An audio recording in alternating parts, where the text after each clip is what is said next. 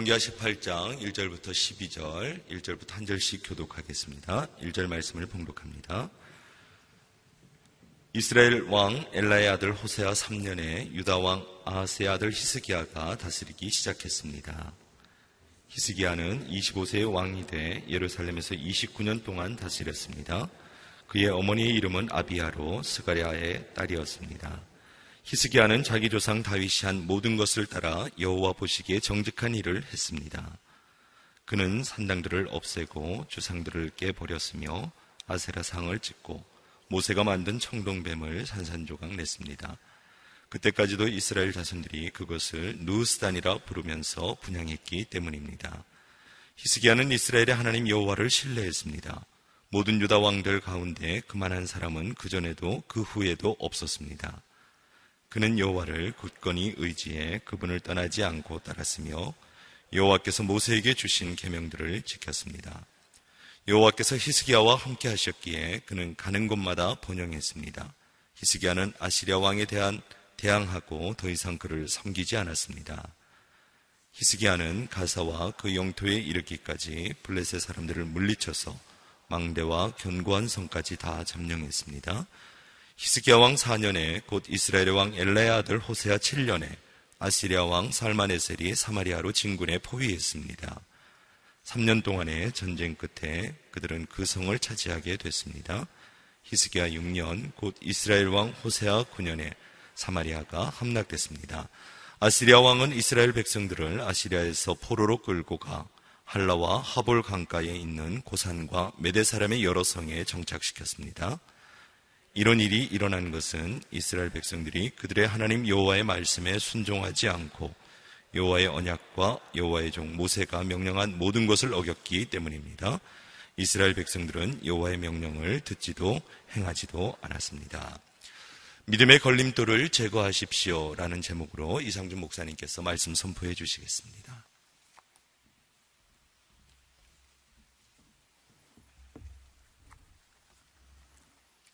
할렐루야. 오늘 하루도 말씀으로 성령으로 충만한 하루가 되기를 주님의 이름으로 축복합니다.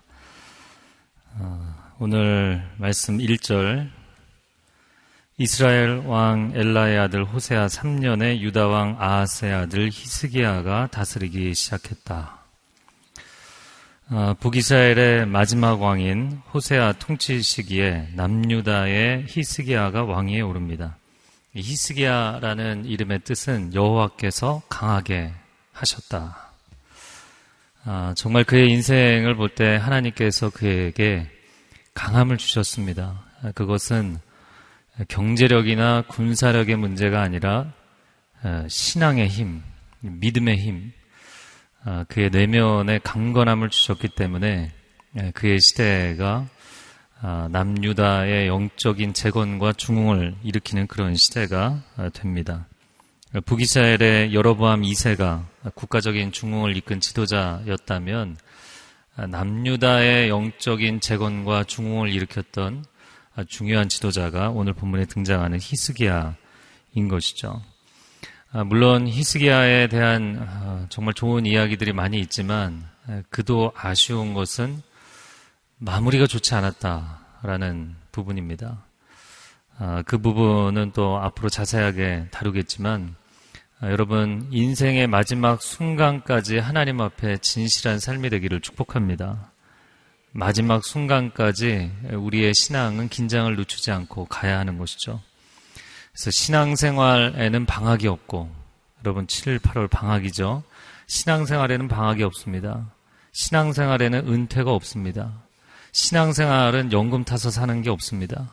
신앙생활은 날마다 매 순간이 현장에 서 있는 것이고 현역이고 지금 이 순간 하나님 앞에 내가 어떠한 자세로 살아가느냐가 아, 주님 앞에 온전한 인생으로 설 수 있느냐를 좌우하는 것이죠. 아, 어쨌거나 히스기야를 전체적으로 볼 때 그는 하나님께서 강하게 해주신 왕이었다라는 것이죠. 자, 2절 말씀 한번 같이 읽어보겠습니다. 시작. 히스기야는 25세 왕이 돼 예루살렘에서 29년 동안 다스렸습니다. 그의 어머니의 이름은 아비로 스가리아의 딸이었습니다. 아, 히스기야 왕이 25살에 왕으로 즉위를 했습니다. 물론 어린 나이도 아니지만 그렇게 또 많은 나이도 아니죠. 예수님이 33세 아, 십자가를 지셨는데 예수님이 말씀하는 것을 듣고 아, 유대인들이 너희, 너가 나이가 50도 안 된 것이 아브라함을 네가 봤느냐 뭐 이런 이야기를 하는 장면이 나오죠. 그래서 이 유대인들의 문화도 상당히 장유 요소 문화가 있기 때문에 그 연장자를 많이 배려하고 또 연소한 자들은 고개를 숙이는 그런 문화이기 때문에 25살 그렇게 어리지도 그렇게 많지도 않은 어, 성인이 된 나이이지만 그러나 그렇게 많지 않은 25살의 나이에 그가 왕위에 올라서 29년을 통치했고 그리고 놀라운 종교개혁을 일으킵니다. 아, 그래서 그가 일으킨 이 종교개혁은 도대체 어떻게 가능했는가? 3절에 아, 그가 종교개혁을 일으키기 이전에 그의 나이, 그의 통치 아, 기간, 그리고 또 한 가지 이야기한 것이 그의 어머니이죠. 그래서 유다의 왕들의 어머니의 이름이 그냥 언급만 되어 있는 것 같지만 굉장히 중요한 신앙적인 백그라운드 역할을 하고 있는 것이죠. 어머니의 이름은 아비, 로 스가리아의 딸이었다. 이렇게 돼 있는데 영어식 표현으로는 아비야가 맞죠. 아비야. 역대기에서는 아비야로 돼 있습니다. 그러니까 아비는 아비야의 줄임말 표현입니다. 그래서 야흐가 붙는 것은 여호와라는 뜻이죠. 그러니까 아비는 정말 아비라는 뜻입니다. 그래서 여호와께서 나의 아버지가 되신다. 여호와는 나의 아버지시다. 아, 그런 아, 고백이 담겨 있는 이름입니다. 그리고 스가랴의 딸이었다. 이 스가랴는 도대체 누구냐? 스가랴가 굉장히 흔한 이름이었기 때문에 정확하게 추정하기는 어렵지만 이사야 8장에 등장하는 이사야와 영적인 동역을 했던 사건이 하나 등장하는데 그 스가랴일 것이다 라고 봅니다. 아, 그래서 또 다른 믿음의 어머니가 등장을 했고 아, 그의 품 안에서 히스기야와 같은 훌륭한 인물이 나왔다는 것이죠. 어머니들 힘을 내시기를 바랍니다. 아멘. 네, 여러분의 품 안에 히스기야가 있고, 여러분의 품 안에 다윗이 있고, 여러분의 품 안에 다니엘이 있는 줄로 믿습니다. 그래서 지금 내 아이가 연약하고 부족해 보일지라도 하나님의 사람으로 계속 믿음을 키우면 여호와께서 그를 강하게 하실 줄로 믿습니다. 히스기야의 이름의 뜻이 여호와께서 그를 강하게 하신다라는 것이죠. 자, 3절과 4절 말씀 같이 읽겠습니다. 시작. 히스기야는 자기 조상 다윗이 한 모든 것을 따라 여호와 보시기에 정직한 일을 했습니다. 그는 산당들을 없애고 주상들을 깨버렸으며 아세라 상을 찍고 모세가 만든 청동뱀을 산산조각 냈습니다. 그때까지도 이스라엘 자손들이 그것을 느후스단이라 부르면서 분양했기 때문입니다. 여기서 느후스단이라는 표현 자체가 총동뱀이라는 뜻입니다. 아, 뜻으로 느우스단이라고 불렀다. 아, 히스기야를 보면 물론 남유다의 왕들이 종교 개혁을 했고 또 하나님 보시기에 여호와 하나님 보시기에 정직하게 행했다라는 평가를 받은 왕들이 대부분입니다. 그러나 오늘 본문의 3절의 표현처럼 다윗이 한 모든 것을 따랐다. 이렇게 표현한 사람이 있었나요? 예, 다윗이 한 모든 것을 따랐다. 이렇게 돼 있고요. 산당들을 없앴다. 산당까지 없앤 사람. 백성들의 어떻게 보면은 구석구석까지 어, 집 구석까지 밀고 들어가서 모든 우상을 깨끗하게 제거하는 아, 마치 6월절 무교절이 시작되기 전에 집안 구석구석에 누룩을 다 샅샅이 뒤지며 찾아서 없애는 것처럼 불태워버리는 것처럼 정말 철저한 종교 개혁을 했습니다. 산당을 없애고 주상들을 깨버리고 어, 우상들의 그 상들을 다 깨버리고 아세라 상을 찍고 바알과 아세라 그 여신으로서 뭐 어, 그리스 로마 쪽이 비너스 아프로디테 여신을 여성 신으로서 주신으로 섬긴다면 이 아세라 상 아세라 신을 섬기는 것이 이 가나안 족속들의 특징이었죠. 그래서 아주 큰 아세라 상이 있었던 것 같습니다. 그것을 찍어내고 모세가 만든 청동뱀을 산산조각 내고 그 청동뱀을 바라보면 노뱀 아, 불뱀에 물렸던 사람들이 살아났던 그런 역사적인 하나님의 구원의 도구였지만 사람들이 후대에는 그것을 우상으로 섬겼던 것이죠. 이걸 다 찍어냈습니다. 아주 강도 높은 종교 개혁을 단행했어요.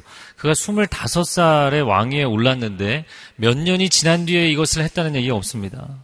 바로 시행한 것으로 보이고 그리고 처음부터 전면적인 개혁을 시행했어요. 그래서 제 드는 생각은 도대체 이 사람은 어디서 튀어나왔나? 아니 도대체 이 사람이 어디서 나왔는가? 물론 이미 본문에서 언급한 것처럼 첫 번째는 신앙의 어머니죠.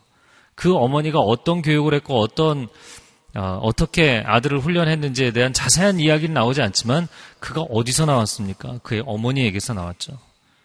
두 번째 중요한 것은 오늘 본문에는 등장하지 않지만 이 히스기야 시대에 그의 영적인 멘토 역할을 했던 사람이 누군가요?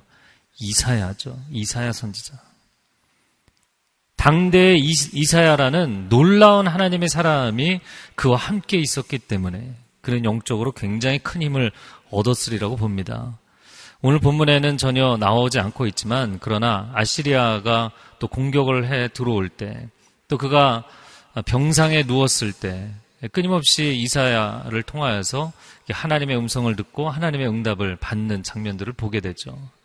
영적인 지도자가 있다는 것이 얼마나 감사한 것인지. 아, 우리 시대에 하나님께서 세우시는 영적인 지도자들을 만난다는 것이 얼마나 감사한 것인지. 아, 여러분이 좋은 영적인 리더들이 되기를 주님의 이름으로 축복합니다. 가정 안에 부모가 영적인 리더십으로 서 있다는 것은 축복인 줄로 믿습니다. 예, 또한 교회들을 세우시고 목회자들을 세우시고 영적인 지도자들을 세우시는 것 여러분 이 일을 위해서 중보하며 기도하셔야 될 줄로 믿습니다. 이사야 선지자가 있었다. 그 세 번째 또 한 가지 그의 인생의 백그라운드 도대체 이 사람이 어디서 튀어나왔는가?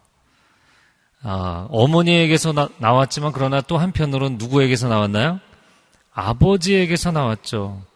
근데 그의 아버지는 어떤 인물이었나요? 그의 아버지 아하스는 우상 숭배자였어요. 우상 숭배자에게서 어떻게 이런 아들이 나오는가라는 것이죠. 열왕기하 16장을 제가 다시 이렇게 돌이켜 보면서 아, 우상을 숭배하는데 얼마나 열심히 섬겼냐면 자기 아들을 불 속에 지나가게까지 했다. 히스기야는 아니었던 것 같아요. 타지 않은 걸 보니까. 또 다른 아들이었겠죠. 그러나 히스기야 입장에서는 얼마나 두렵고 무서운 일입니까? 아버지가 완전히 우상숭배에 빠져서 광기 어린 인생을 살고 있는 것이죠. 사울왕 밑에 어떻게 요나단 같은 아들이 있을까? 그러니까 의아하기도 하겠지만, 아, 나는 절대로 저런 아버지가 되어서는 안 되겠다. 나는 절대로 저런 인생을 반복해서는 안 되겠다. 나는 절대로 저런 왕이 되어서는 안 되겠다. 아버지를 보면서 그 아버지 아하스를 보면서 오히려 반면 교사를 삼고 그의 인생은 정반대의 길을 걸었던 것이죠. 더 강력한 개혁을 단행하게 되는 그 내적 결심을 하게 된 것이죠. 아하스의 이야기를 거슬러 올라가 보면 아람왕과 이스라엘 왕이 이 협력을 해서 이 동맹을 맺고 남유다를 공격하니까 아하스는 완전히 정치적으로 군사적으로 고립이 되었습니다. 아, 그가 도움을 얻을 곳이 없어서 아시리아 왕에게 도움을 청하죠. 물론 그것을 통해서 난관을 뚫고 나가게 됩니다. 그러나 거기서 끝나지 않고 또 다메섹에서 다마스커스에서 재단을 그대로 아, 모방을 해서 가지고 와서 우상 숭배를 하잖아요. 어리석은 인생이었던 것이죠. 여러분 역사는 반복이 된다고 이야기를 합니다. 역사는 주로 반복이 됩니다. 거의 비슷한 패턴이 반복이 됩니다. 그러나 역사는 반복만 되는 것이 아니라 반전이 되기도 합니다. 내 아버지가 이랬기 때문에 내가 이렇고, 내 어머니가 이랬기 때문에 이렇고, 우리 집안의 역사가 이렇기 때문에 난 이럴 수밖에 없다. 물론 설명은 가능해요. 그러나 반전도 가능합니다. 사울왕 밑에 요나단과 같은 아들이 나올 수 있습니다. 아하스 왕 밑에 히스기야 같은 아들이 나올 수 있습니다. 그냥 단순한 합리적인 설명이 아니라 논리적인 설명이 아니라 영적인 반전을 일으킬 수 있는 사람들이 되기를 바랍니다. 당신의 부모가 우상 숭배자였다고 해서 당신도 우상 숭배자가 되라는 법은 없습니다. 우리 집안에 알코올 중독이 흐른다고 해서 당신이 알코올 중독자가 되어야 된다는 법은 없습니다. 부모가 역기능적인 가정을 만들어 놓았기 때문에 나도 역기능적인 가정을 세울 수밖에 없게 되었다고 얘기해서는 안 되는 것입니다. 내 부모가 가정에 충실하지 않고 외도했고 나도 결국에는 그 패턴을 이어가게 됐다라는 것은 그것은 합당한 설명이 될 수가 없습니다. 여러분을 통하여서 여러분의 가정에서 영적인 반전이 일어날 수 있기를 바랍니다. 우리가 보통 이야기할 때 며느리가 시어머니 욕하면서 배운다. 밑에 있는 사람이 위에 있는 사람 회사에서 자기 상사 욕하면서 그대로 배운다. 아니요, 바꿀 수 있습니다. 사월 시대를 다윗이 마침표를 찍은 것처럼 아하스 시대를 히스기야가 바꾼 것처럼 신구약 중간기 그 암흑의 시기를 세례 요한이 바꾼 것처럼 하나님은 이 한 사람을 찾고 계시는 거예요. 물론 어머니가 훌륭한 역할을 했겠고 영적인 멘토가 훌륭한 역할을 했겠지만 결국에 그 결단을 내리는 것은 히스기야인 것이죠. 아버지의 그늘이 매우 큰 것이잖아요. 여러분 하나님을 의지하여 영적인 결단을 내리고 새로운 역사를 쓸 수 있는 인물이 될 수 있기를 주님의 이름으로 축복합니다. 자, 5절, 6절 말씀 한번 같이 읽어보겠습니다. 5절, 6절 시작. 신뢰했습니다. 모든 유다 왕들 가운데 그만한 사람은 그전에도 그 후에도 없었습니다. 그는 여호와를 굳건히 의지해 그분을 떠나지 않고 따랐으며 여호와께서 모세에게 주신 계명들을 지켰습니다. 5절에 이스라엘의 하나님 여호와를 신뢰했다. 신뢰했다. 모든 유다 왕들 가운데 그만한 사람은 그전에도 그 후에도 없었다. 물론 다윗 이후를 이야기하는 것 같습니다. 남유다 왕국을 이야기하니까. 근데 그 이전에도 그 이후에도 없었다. 최상급으로 표현한 의미도 있겠지만 아, 강조의 표현이기도 한 것이죠. 6월절을 지내는데 그 이전에도 그 이후에도 이런 6월절은 없었다. 그런 표현이 여러 번 나오잖아요. 그렇기 때문에 최상급의 의미도 있겠지만 정말 그는 하나님을 신뢰했던 사람이다. 이런 강조의 표현이죠. 그러면 그가 어떻게 하나님을 신뢰했는가? 6절은 똑같은 이야기를 조금 바꿔서 표현을 합니다. 그는 여호와를 굳건히 의지했다. 여러분 믿음이라는 것, 하나님을 인격적으로 신뢰한다는 것은 그분을 굳건히 의지하는 것입니다. 굳건히 의지한다라는 것을 어, 영어식 표현에는 held fast to the Lord라고 돼 있어요. 이거는 꽉 붙잡고 있는 거예요. 어떤 상황에서도 그분을 떨어지지 않는 거예요. 밀착해 있는 것입니다.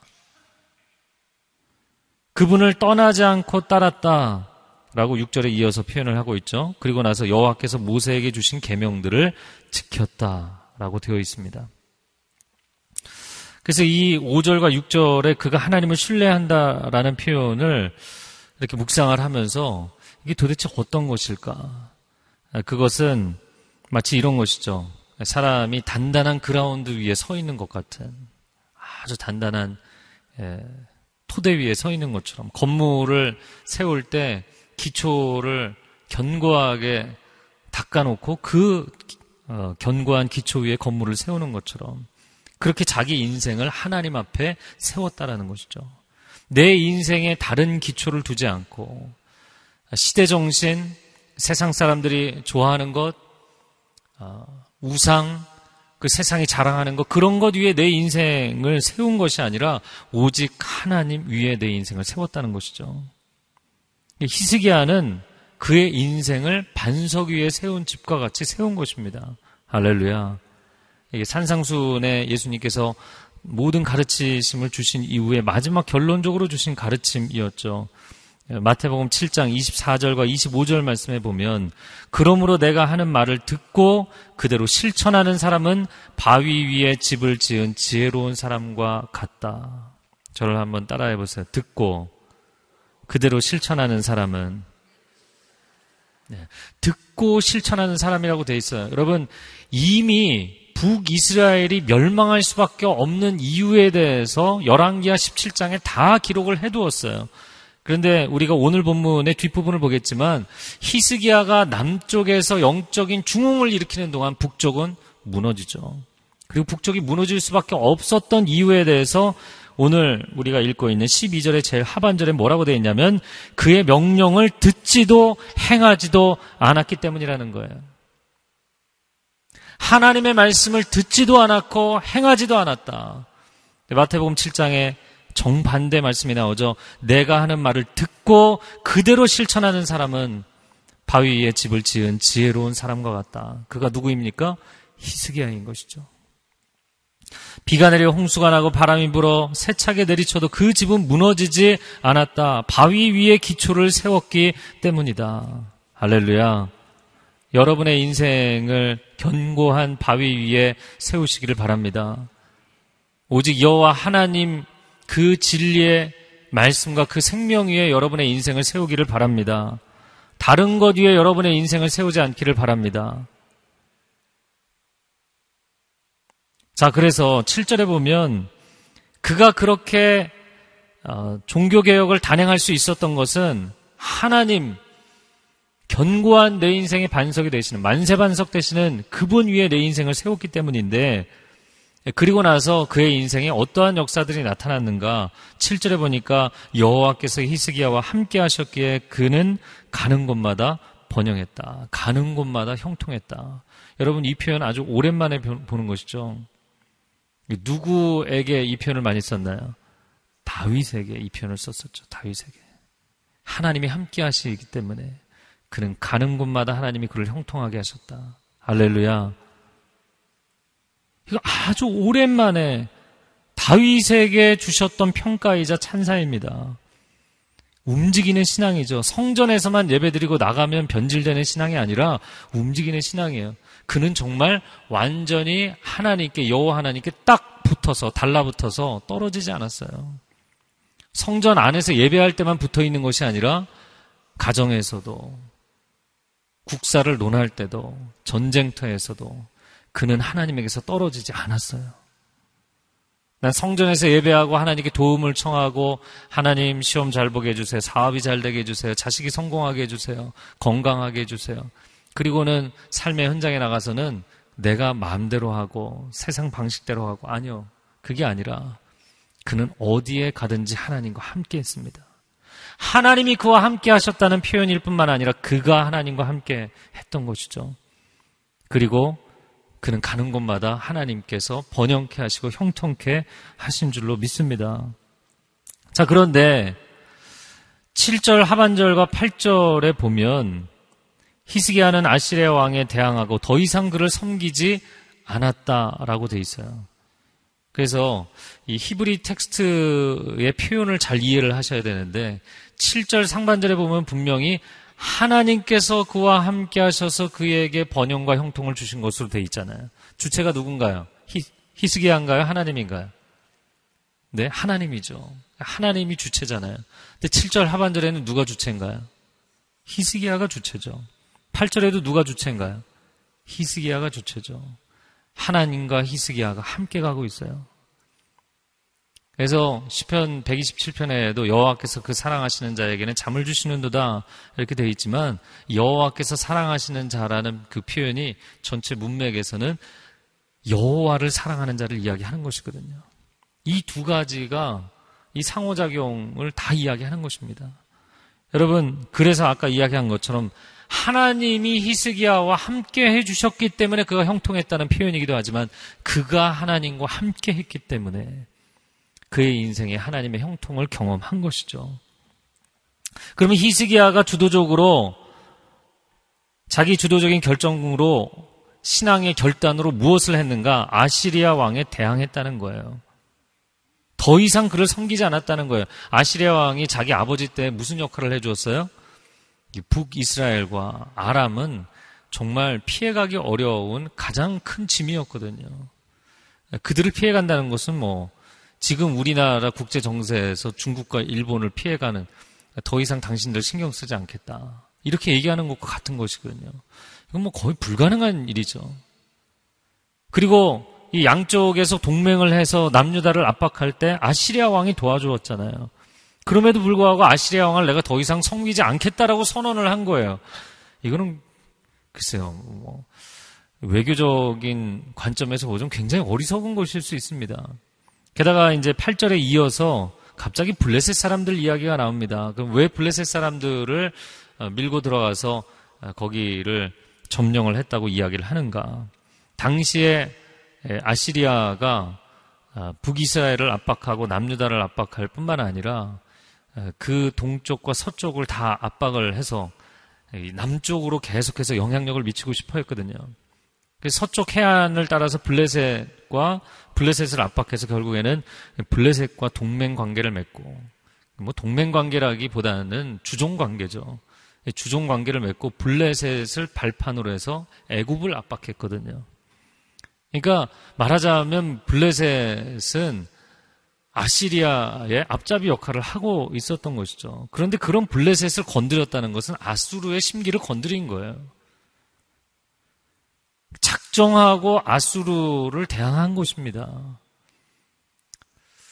어, 그가 나는 여호와 하나님 한 분만을 신뢰하겠다. 성전에서만 그렇게 얘기하지 않았다는 거예요.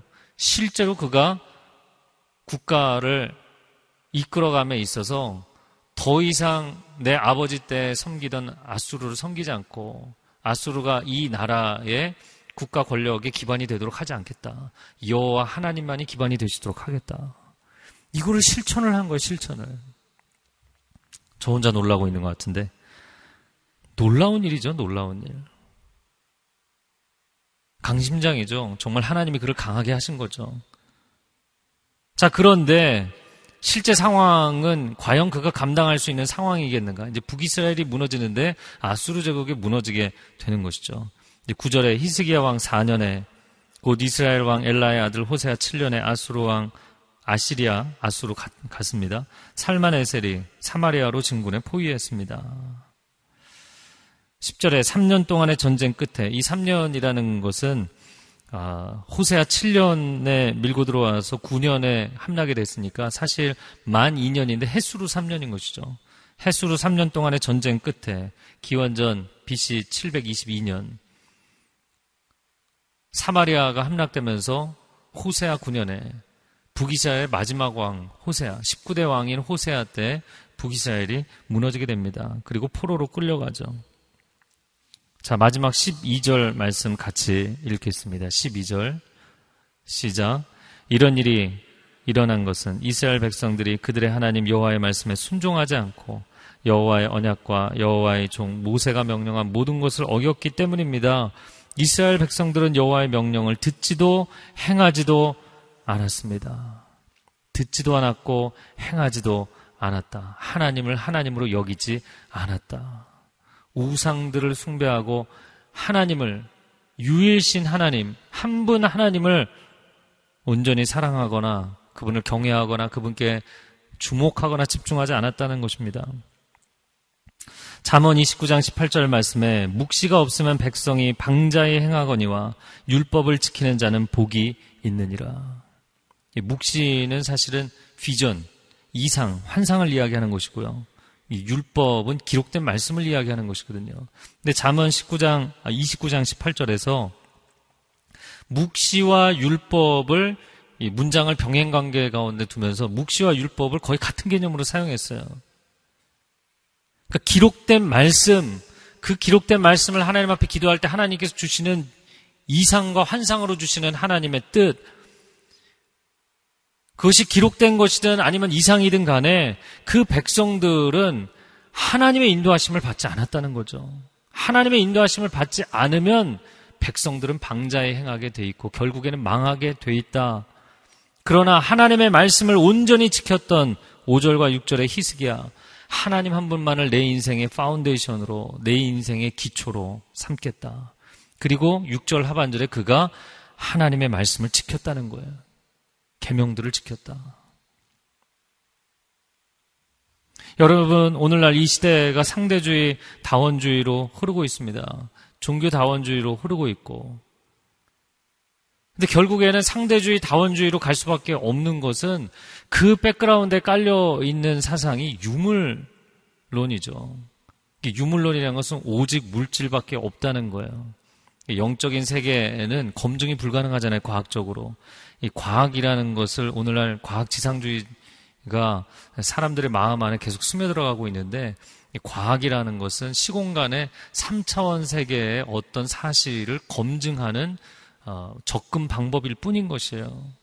과학은 과학 지상주의가 될 수가 없어요. 지상 최고의 무엇인가가 될 수는 없어요. 그럼 방법론일 뿐만 아니라 그것은 3차원의 세계 안에서 사용하는 툴이기 뿐, 툴일 뿐이기 때문입니다. 4차원 이상에 대해서 논하기 어렵습니다. 인간이 갖고 있는 방법론일 뿐이에요. 근데 인간은 유물론에 빠져서 신도 상대화시키는 것이죠. 이것이 이제 말이 안 되는 거예요. 왜냐하면 과학적인 접근 방법으로 어떻게 신을 상대화시키냐는 것이죠. 오늘날 지금 우리나라도 심각한 문제고 미국은 대법원에서 이제 동성애를 합법화시켰기 때문에 아주 심각한 상황이 되었죠. 우리나라도 몇 년 안에 아주 심각한 물결이 밀고 들어올 겁니다. 이 동성애 문제. 여러분, 동성애 문제가 죄라고 이야기하고 또 그것에 대해서 프로테스트하고 그것만이 중요할까요? 물론 그것도 중요하지만 교회 안에 유물론적인 사고와 사상이 밀고 들어왔다는 게 더 심각한 문제예요. 우리 안에 있는 신앙, 우리가 신앙생활을 왜 하는가? 배금주의와 물질 숭배가 하나님과 물질을 겸하여 섬기는 이 모든 잘못된 흐름이 교회 안에 들어와 있잖아요. 업적주의, 결과주의, 이 모든 것이 교회 안에 들어와 있잖아요. 과정이 어떠하든 간에 사업이 성공만 하면 된다. 교회가 부흥만 하면 된다. 과정에 부정부패가 있을지라도 금전적인 문제가 있을지라도 도덕적인 문제가 있을지라도 결과만 좋으면 된다. 결과주의, 업적주의. 여러분 이 모든 것은 물질을 숭배하는 사상인 것이죠. 하나님을 예배하고 하나님을 경배하는 것이 아니라 물질을 가장 중요하게 생각하는 것이에요. 그러니까 세상 사람들은 신을 모르기 때문에 유물론에 빠진다. 그러면 사실은 말이 되는 거죠. 논리적인 일치가 되잖아요. 그런데 우리는 신을 믿는데 물질을 더 숭배해요. 이게 뭔가요? 이거는 가나안 땅에서 바알과 아세라 섬긴 거하고 다를 게 하나도 없는 거예요. 그래서 한국 기독교는 샤머니즘적 기독교라고 종교학자들이 평가하는 겁니다. 샤머니즘이라는 것은 내가 잘 되기 위해서, 내가 복을 얻기 위해서, 내 자식이 잘 되기 위해서 신을 끌어들이는 것이지, 정말 그 신을 최우선으로, 최고의 존재로 예배하는 것이 아니거든, 아니거든요. 부정부패, 권력 다툼, 왜 세상이 이렇게 변하지 않고 여전히 이 모양인가? 그것은 유물론입니다. 그냥 한 세상일 뿐이고 물질이 전부고 기회가 있을 때 손에 쥐어야 되기 때문이에요. 그러나 하나님이 계시고 영원한 세계가 있다라는 내세관이 있고 신관이 열리면 유물론에 빠지지 않습니다. 진정한 신관이 열리면 유물론에 빠지지 않아요. 그리고 도덕성이 회복되게 돼 있어요. 왜 세상이 사람들이 물질은 갈수록 쌓여가는데 이 나라도 도덕성이 굉장히 많이 무너져 가고 있잖아요. 성적으로 타락해 가고 있잖아요. 물론 절대자 하나님을 등에 업고 어, 자신이 절대적인 권력을 가지고 있는 것처럼 호가호위하는 것, 호랑이 앞에서 여우가 폼잡고 있는 것 그런 식의 잘못된 종교 행태들은 문제가 있죠. 그러나 건강한 신본주의는 회복되어야 됩니다. 건강한 신관이 회복되어야 합니다.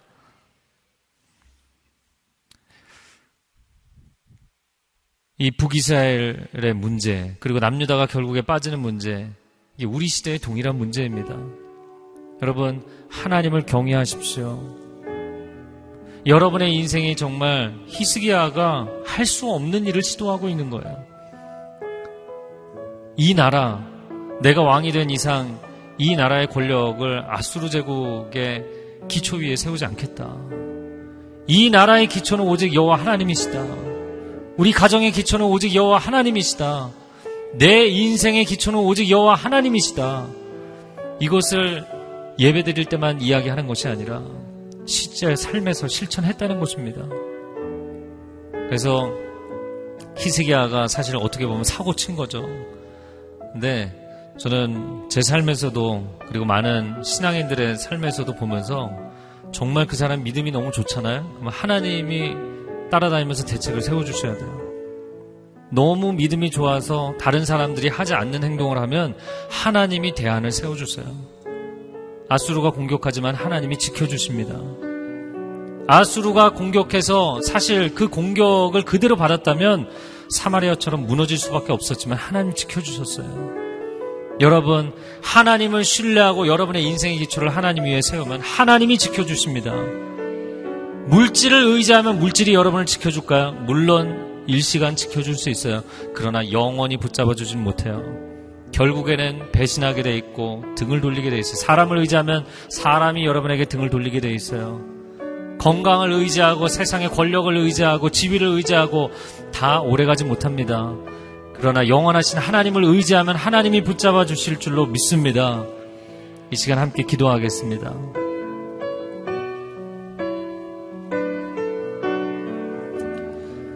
이 시간 전심으로 한 가지 하나님 앞에 기도했으면 좋겠습니다. 또 한 주간을 세상의 하나님 앞에 나아가 살아갑니다.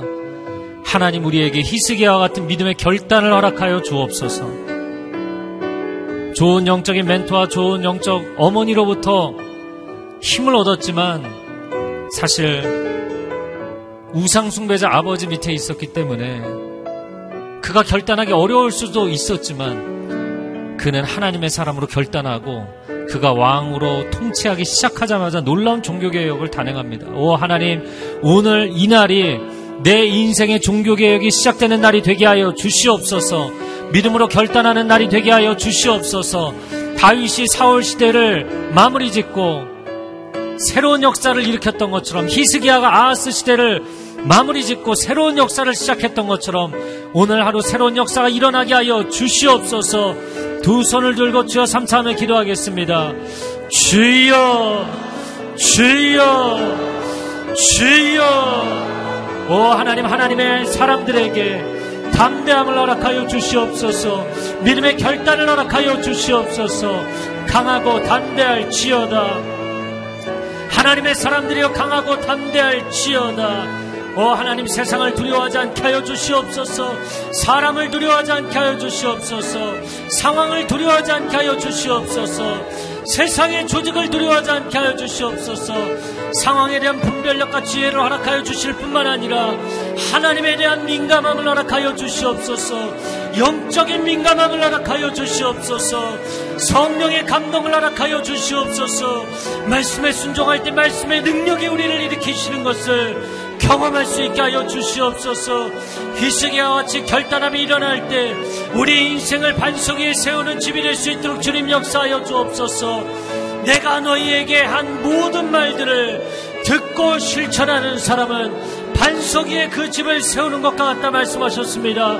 오 하나님 우리의 인생이 그러한 견고한 인생이 될 수 있도록 진리의 근원이 되시는 예수 그리스도 위에 세우는 견고한 집이 될 수 있도록 오 하나님 역사하여 주시옵소서.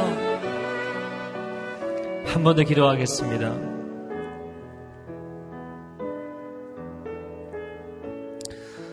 동성애 문제, 정치적인 타락의 문제, 도덕적인 타락의 문제,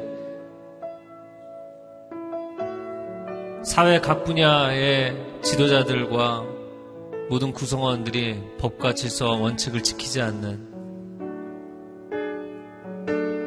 이 전 국가적인 국민성의 붕괴의 문제, 도덕성의 타락의 문제, 세상을 비난하고 세상이 잘못됐다고 이야기하기 이전에 이미 우리 안에 유물론적인 사상이 너무 많이 들어와 있어요. 물질을 위해 성공을 위해 세상 것을 얻기 위해 하나님이 존재하는 것이 아닙니다. 이 땅에서는 길어야 100년이지만 우리는 영원한 하나님 나라에 들어갈 것입니다. 이 짧은 100년의 시간 안에 하나님을 향한 당신의 마음을 보여드리십시오. 이 짧은 인생의 시간을 살아가는 동안 물질에 매여 사는 것이 아니라 영적인 아버지 하나님, 내 영혼의 분양이 되시는 하나님께 내 인생을 올인하고 사는 것을 보여드리십시오. 영원한 영광이 있을 것입니다. 하나님 나라의 거룩한 환상이 있을 것입니다. 말씀을 지키는 사람, 말씀 위에 인생의 기초를 세우는 사람, 하나님이 그 인생을 존중해 주시고 세워 주실 것입니다. 그 인생을 세워 주시는 이유는 내가 훌륭하게 되는 것이 중요하기 때문이 아니라 나를 통하여서 또 다른 잃어버린 영혼들을 구원할 수 있기 때문입니다. 오 하나님 그런 역사가 나타나게 하여 주시옵소서. 다시 한번 주여 한번 외치고 통성으로 기도합니다. 주여 오 하나님 우리의 삶 가운데 다니엘과 같이 히스기야와 같이 담대하게 믿음으로 선포하며 나아가는 삶이 이루어지게 하여 주시옵소서. 하나님 내가 세상에 존귀해지는 것이 중요하지 않습니다. 하나님 내 인생이 성공하는 것이 중요하지 않습니다. 물질을 많이 쌓는 것이 중요하지 않습니다. 하나님의 영광을 받아 주시옵소서. 하나님의 이름의 높임을 받아 주시옵소서. 하나님의 나라가 세워지게 하여 주시옵소서. 교회를 세우시고 세상을 비춰 주시옵소서. 그리스도의 빛이 드러나게 하여 주시옵소서. 오 하나님의 시대 하나님의 나라와 하나님의 이름과 하나님의 공의가 드러나게 하여 주시옵소서. 오 하나님 하나님의 살아계심을 드러내 주시옵소서. 이 세상에 하나님이 살아계심을 알게 하여 주시고 하나님을 알지 못하는 사람들 하나님을 떠났던 사람들이 돌아오게 하여 주시옵소서. 무신론에 빠져 있는 사람들, 범신론에 빠져 있는 사람들, 샤머니즘에 빠져 있는 사람들, 물질을 종교처럼 섬기는 사람들, 하나님께로 돌아오게 하여 주시옵소서. 여호와 하나님 앞에 돌아오게 하여 주시고 영원한 생명 가운데 회복되는 역사가 있게 하여 주시옵소서. 오 하나님, 오 하나님, 오 하나님, 오 하나님, 오 하나님. 이 시대를 불쌍히 여겨 주시고 한국 교회를 불쌍히 여겨 주시고 목회자들과 성도들을 주여 불쌍히 여겨주시고 히스기야와 같이 중심에 결단하는 사람들이 나오게 하여 주시옵소서. 내 인생의 유일한 기초는 오직 여호와 하나님이라고 선언하는 사람을 히스기야의 이름처럼 강하게 하여 주시옵소서. 흔들리지 않는 강건함을 그 인생에 허락하여 주시옵소서. 이 시간 예수 그리스도의 이름으로 명하노니 우리의 마음을 약하게 하며 두렵게 하는 거짓의 영들아 다 떠나갈 지어다. 내 인생의 유일한 기초 되시는 진리의 반석 되시는 예수 그리스도의 인생을 견고하게 세우겠습니다. 이 한 주간 놀라운 승리의 간증이 있도록 주님 역사하여 주시옵소서.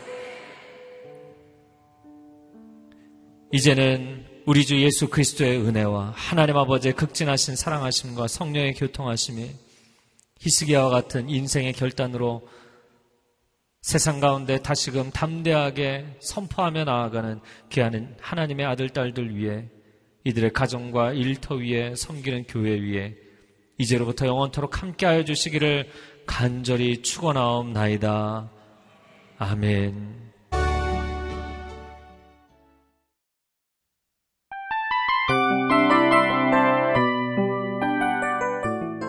이 프로그램은 청취자 여러분의 소중한 후원으로 제작됩니다.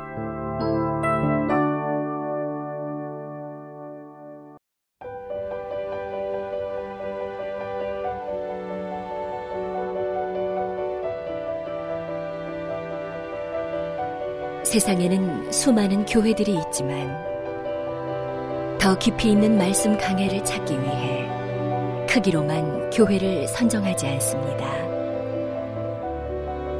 보다 좋은 영적 콘텐츠를 더 많이 나누기 위해 방송비를 받지 않습니다. 1년 365일 복음만 전하고 싶어서 우리는 광고를 하지 않습니다. 온누리의 복음을 땅끝까지 CGN TV와 함께 땅끝 성교사가 되주세요